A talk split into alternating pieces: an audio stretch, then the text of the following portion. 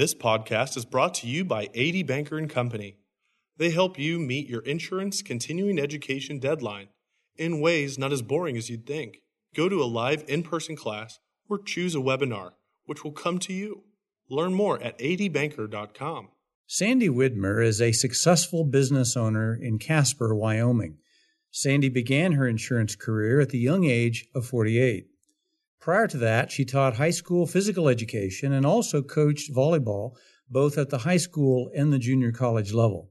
She began her farmer's agency with 200 policies and one staff member and has since grown it into over 6,000 policies with over eight staff. Sandy has qualified for and been recognized with many achievement clubs and Farmers Insurance Group. She has attended Toppers Club 13 times, Championship 10 times, and has also been named President's Council seven times. She also was named Personal Lines Agent of the Year in 2013, received the Tyler and Leavey Award in 2014, and was named Agent of the Year in 2015. She is also a member of the Million Dollar Roundtable. Sandy has three children, four grandchildren, and loves to travel and play golf with her husband, Bert. She has lived in Casper, Wyoming since 1978, but also enjoys her second home in Chandler, Arizona. Well, Sandy, it's great to have you on the program today. Uh, how is everything in Casper? Thank you, Dennis. I, I really appreciate the opportunity. Casper is actually pretty today. It, the sun is out and it's a little breezy, but you know, spring is around the corner, so it's it's pretty nice. You know, we're just downwind from you here in Kansas City, and we're getting torrential rains today. Did that leave a little bit that behind? Uh, did it leave some up there in Wyoming on before it uh, got down here? Oh yeah, I'm actually looking out my window right now, and the mountains are covered in snow. So ours was snow, unfortunately, in the springtime, but it, you know, it's it sure is pretty afterwards. So you usually get what we just had. Uh, that description sounds beautiful. I wish I could be there to uh, uh, share the view with you. Uh, it is. It's, it's, a beautiful place to live. Well, I appreciate you dialing in and uh, joining us today. Uh, you might tell our uh, guest uh, audience, uh, what do you do uh, there in Casper, Wyoming? Tell us a little bit about your business uh, as it looks today. Okay, I can do that. I am a farmer's insurance agent, and uh, I have been an agent now for 13 years, and we've grown our agency from, oh, we started out with about 200 policies and one staff member, and now we are, um, actually there's nine of us now. I just hired a new employee, and we're up to 6,000 policies and we do all kinds of insurance. We do commercial, we do personal, we do, um, you know, toys, boats, trailers, uh, builder's risk, you name it. I also do some financial services. We, I have my Series 6 license, so we write a lot of life insurance and we do some investment things for people. Boy, it sounds like you've got a lot going on, uh, and uh, the wheels turn constantly at this at this office. So organization and systems are pretty crucial in our operation. Yeah, well, that's uh, that's uh, that's cool. Uh, hey, I want to just kind of take you back and uh, learn a little more about you. Uh, where did you come from? Uh, I know you live in Casper, Wyoming now, but where were you born and raised? I do live in Casper, and I've been here, gosh, since 1978. I was a school teacher here for 26 years, but prior to that, I was born and raised in Lyons, Kansas, little little small town right in the middle of the state. And of course, Kansas City is kind of my old stomping grounds. I graduated from Emporia State University, and um, my um, ex-husband and I moved out to Casper, and I got my teaching job and he he worked for um, another company, and so we we stayed in Casper. I've been here ever since. Now the Emporia State is wasn't isn't that the their mascot is like the bee or the hornet, uh, something like yeah, that? Do you still have black and gold uh, apparel in your closet? No, I had to give that up for the well. I had to give the black and gold up for the orange and black. That was the high school that I I because I, I coached volleyball and basketball and those kinds of things. So I traded in my colors. Now, didn't you start out to be a school teacher? Uh, was that what you got into I, when I you first got out of college? I did. I was a physical education teacher at the high school level, and I also coached volleyball and basketball. My main sport was volleyball, and then I also coached. Uh, while I was still teaching at the high school, I coached at the junior college here in Casper for several years. So when I quit coaching, I kind of was looking for things to do, you know, because I had spent so much time working that a friend of mine was an agent. He said, "Why don't you get your insurance license and see if you could just, you know, sell a little insurance for me on the side?" So I did, and it interested me, and that's kind of how I got my beginning. I was still teaching school, really, just with the intent of making a little extra money on the side. Now, was that uh, in Kansas, or was that when you uh, were in Wyoming? Nope, that was in Casper. I actually did not start into the insurance industry until I was in my mid 40s. So I had already put in a full career of teaching and that kind of thing. So yeah.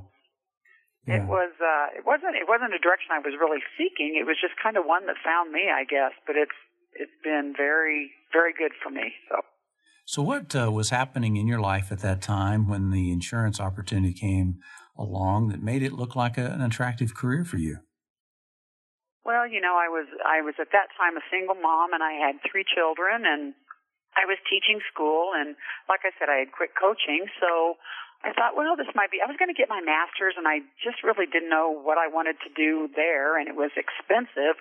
So I um, thought, well, I'll just study for the insurance test and see how that turns out, well, I passed the test. I started working for this agent, you know, just on the side. And pretty soon after that, an agency actually came open with farmers. I was working for a farmer's agent at the time, excuse me. and uh, an agency came open and they asked me if I wanted to take over that little 200 policies and the secretary. And I found out I could retire early from the state of Wyoming. So I took a big leap of faith and and just started in a whole new direction. Well, that's neat. Were you were you one of those being a school teacher? Were you one of those really smart students and got like ninety five or hundred percent on your insurance licensing test? Oh no, I struggled with it. I, it was totally foreign to me. I mean, that was a industry I never thought about going into. So I was pretty much self taught. You know, I I learned everything on my own. So it was it was a little bit of a struggle. The fact that I passed it the first time, I felt pretty good about. It. I think maybe I got a 75 or something on the test, but you know, so I, I had my I had my my certification, my license, so that I could start working. And you know, the insurance industry is one of those that you just have to constantly educate yourself, and because yeah. new situations and things arise all the time. So yeah. it it was interesting to me and challenging, and so I just kind of took it on you know, as a single mom and then as a woman in the business, uh, what was uh, one of the obstacles that you faced early on that you you really had to work on to overcome uh, to get things moving in the right direction? You know, probably.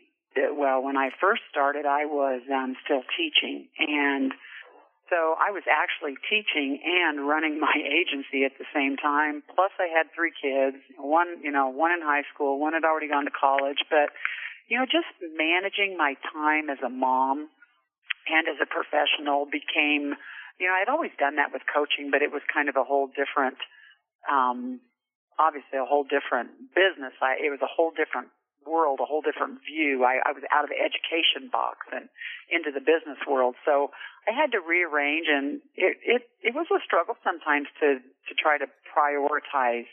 You know, I wanted to prioritize my kids, obviously, and, and that was tough, but it all worked out okay. I, you know, I look back and I think, gosh, how did I make it through some of those days? But, you know, you just put your head down and you go and, and it all worked out. So I, you know, I'm guessing that you know, uh, coaching you have a pretty set schedule, and you're, uh, you know, what you're going to be doing on a given day. But the insurance business, I would expect, would bring in some unexpected things, like customers want to speak with you uh, regarding a claim or regarding coverage. Uh, they have their own agendas and their own schedules, so that could uh, be disruptive. And uh, you apparently done very well in managing the, that process and getting some order to it. Well, you know, one thing that I, when I first started my business, I, I just kind of had, I guess, a vision, I guess, more than anything. I guess now they call it a business plan. And, you know, that was the whole thing. I really didn't have, I came from a business family, but I didn't really have a lot of experience running a business. So I had to sit down and kind of figure out what I wanted my business to look like and what my vision was going to be. And I decided from the very first day that I was going to set myself apart from every other insurance agent, whether they're a farmer's agent or State Farm or whatever. in our in our town and I was going to set myself apart and I was going to do things that other agents didn't do. And so one thing that I did, I, I knew from the very beginning that I had to have a system for everything that we did. And honestly, that probably was one of the smartest things that or epiphanies that I came upon is to have a system for everything and and because as you build and as you grow your agency and as you add staff, you keep those basic systems, but obviously they change based on your needs. But the system and and being very um, picky, I guess, about how things were done made it so much easier to keep every you know to keep all the plates spinning at one time. Yeah, yeah, it's interesting. Uh, without revealing any trade secrets, but what was the system that you found that worked best for you for prospecting and acquiring new customers? Well, you know what I did, I I decided too that I was going to market a lot because a lot of people knew me around town as a physical education teacher, as a coach, as a college coach, but they didn't know that I had switched professions. So I started with advertising. I did billboards. My town's about 60,000 people. And so I put myself on billboards. I used my picture so people would know. Of course, for a couple of years, they thought I was a real estate agent, but pretty soon they got the idea. I sent out a lot of letters. So I just, I really let people know what I was doing. I got really involved in the community. I got, I joined Rotary and mainly because as a school teacher, I wasn't able to do a lot of those things and I wanted to get back to my community. So I got involved in the community. People started understanding what I was doing now and, you know, that, that I just kind of put myself out there and that really did help generate a lot of, of, um, business. I think I, uh, in our earlier conversation, you mentioned that you've been really active in the Rotary uh, and other community groups. Uh, what what role does uh, your involvement in, in groups like that uh, have on your business, and uh, has has that been a uh, a definite advantage?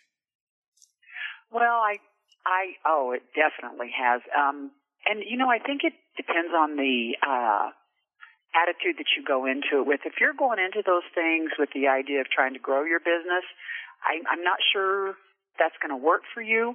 But if you go in the with the idea of, of this is my community, these are the people that I'm asking to be my clients, so I want to support this community and giving of my time.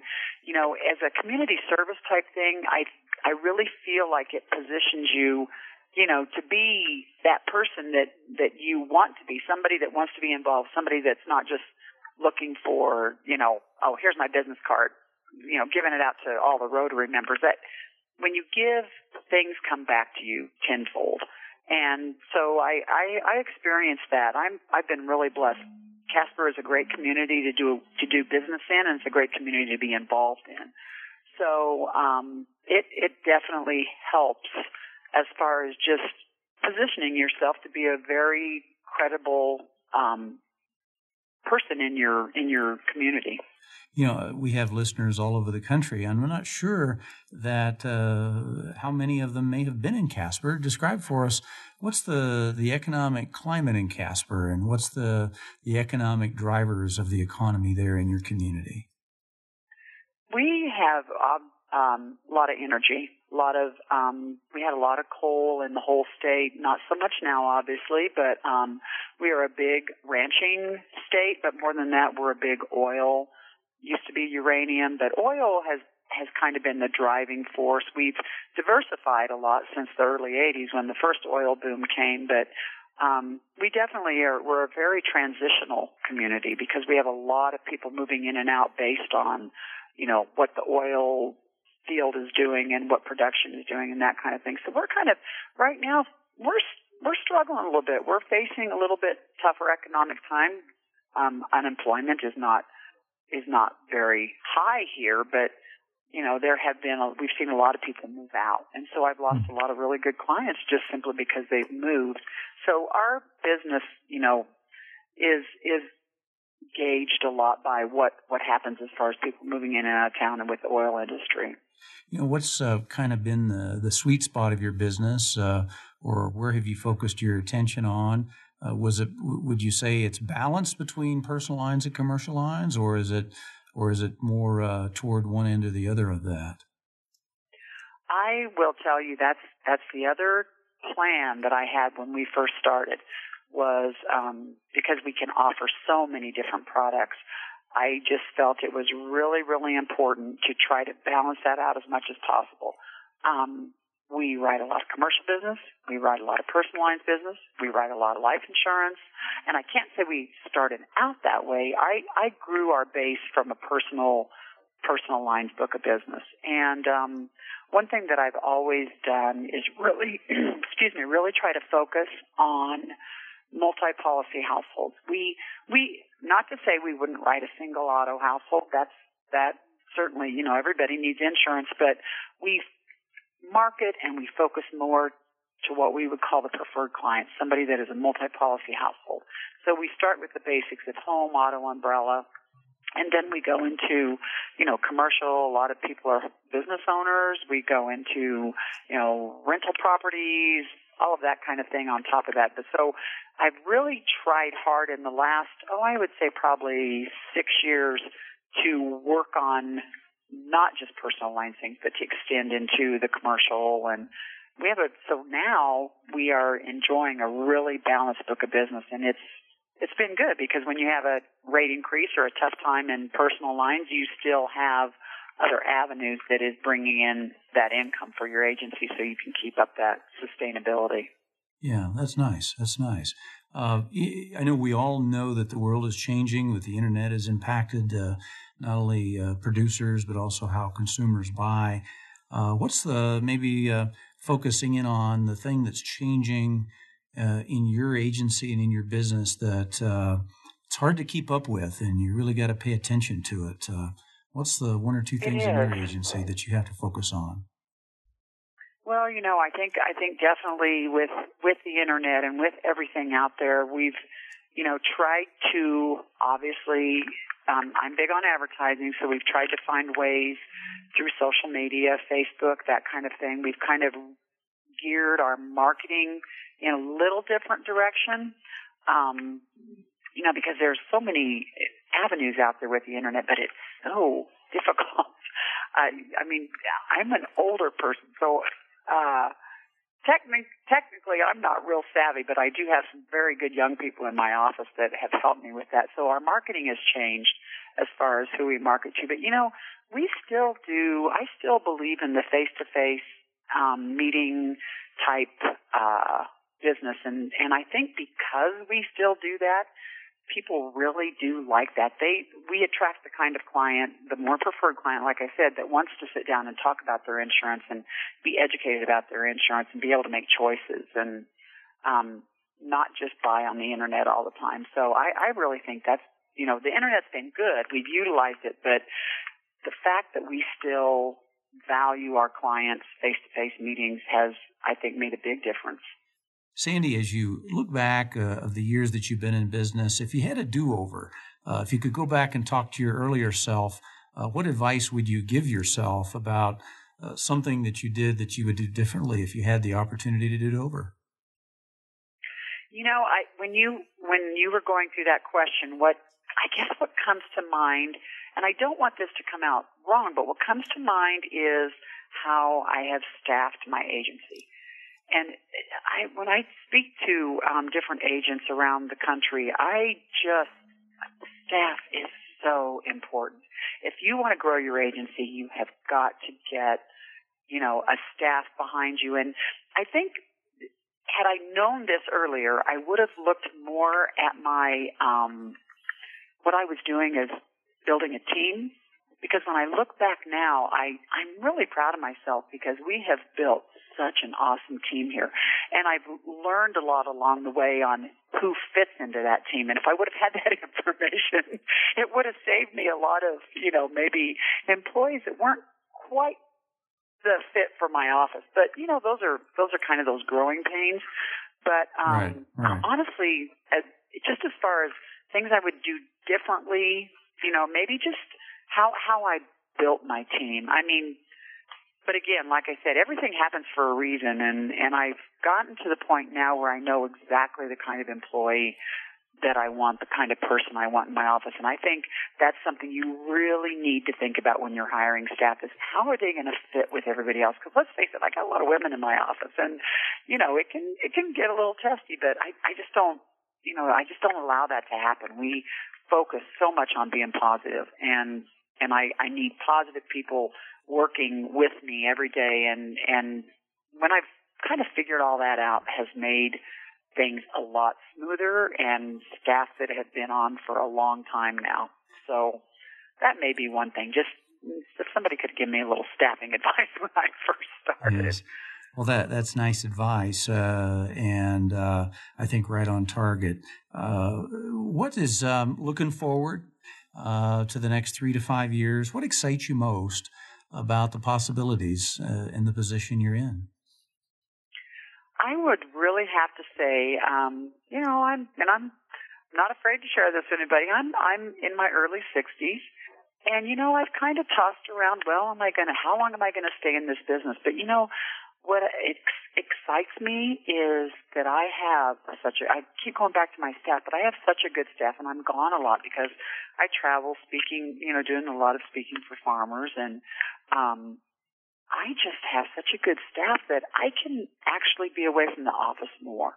And you know, isn't that what we all want to work towards is that we can kind of duplicate ourselves and and be able to leave your office and not have to worry about things. Yeah, I'm still in touch with them and that kind of thing, you know, but I can actually go relax and enjoy myself and and all my hard work is is really starting to pay off and that's what's exciting for me is because I still have a business that's that's growing, that is vital, that's, you know, running like clockwork and because we've worked so hard at, at all the different little pieces that we've put into place. So yes. that, that's exciting for me. I mean, I'm, I'm at the age now where I'm, I love traveling. I like getting out and, and I've created an, an atmosphere where I can do that. I think you mentioned that you like to travel and play golf with your husband, Bert. Uh, uh, can you uh, can you beat him uh, when you're playing golf? he's. I'm going to tell him not to listen to this, but well, you know what? He's actually he's he doesn't really like golf all that much, but he'll go out with me. But um, yeah, I don't know. He's getting pretty good, so I I I could beat him, I guess. Yeah. Okay. Well, we won't oh, tell I'll. Put, I'll put that delicately, but we uh, we'll, yeah. we'll, we'll edit that part out then. Uh, yeah. yeah. not really. Uh, so you mentioned uh, that you grew up uh, with a business family, and uh, what type of business was your parents in when you were uh, just growing up? Well, you know, it's it's so funny because I look back and I when I talk to other agents, I talk about kind of my history, and I was that kind of oh rebel child growing up. You know, my dad had a bank. Um, in fact, my whole family. My grandfather started the bank. It was the Lyons State Bank, and he started the bank, and he was the president. My dad and his twin brother were vice presidents. My uncle was the treasurer. So it was a family-owned bank, and I never. My sister worked at the bank. My brother went into accounting and, you know, worked at, for Ernst and Young now there in Kansas City. Well, the most I ever had any business exposure was I cleaned the bank for my dad and that was about it. So, you know, I didn't, I had a business family, but I never really got involved with business. So, um, I wish my dad were still alive today because I think he would have been pretty proud of the business that I built. I, I think it probably would surprise him a little bit. I don't I'm know. Sure he would. I'm sure. Yeah. Uh, what kind of, uh, you know, because he obviously in that type of a role, he's working with business owners. What would be some advice that you think your father uh, either shared with you or would have been sharing with customers uh, about uh, running a business? And uh, what, what's some business advice that maybe you picked up from him that you found would be applicable to you in your business today? My father um, was a very good example for me for running my business because He's he was very non-judgmental. As a banker, he would look at you know who he should be obviously loaning money to and not loaning money to, and it wasn't based on you know who a person was. It, it, he was very non-judgmental. He was also a very ethical, upstanding person. Um, he was one of those people that people wanted to do business with him. They trusted him because they knew he was honest, he was ethical, and you know, I I think that is that is so big for um, you know, a lot of people talk about building your business on referrals. Well, pretty tough to build referrals when people don't want to refer you. And I I've just really um I really feel like my dad has instilled a lot of really strong moral character in me and and you know, sometimes you want to write that policy, you know, and kind of go over that line a little bit, go into that gray area, but I'll tell you that has always come back and kind of been my my guideline is okay, yeah, I'd like to write the business, I'd like to have the business, but is it really going to be in my best interest in the end, you know? Because honestly, I mean, we all know there's some business out there that is just not not good business. So I think that's something that I, I when I look back, I didn't realize how much my dad did influence me and my mom obviously too, but when I think about his standards and his moral character and how people wanted to do business with him, that that has been something that I've I've grown my business on and it has really made a difference because I really feel like people can say, "Oh yeah, go see Sandy, she'll take care of you." And that's one thing that we really, I mean,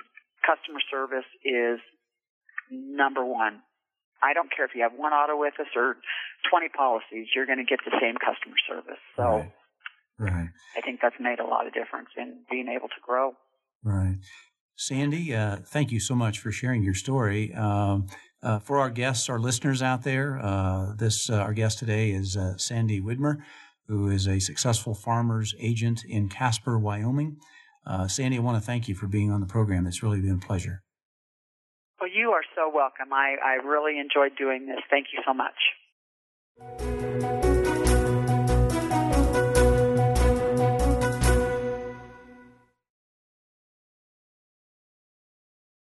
Oh, hi, you're still here.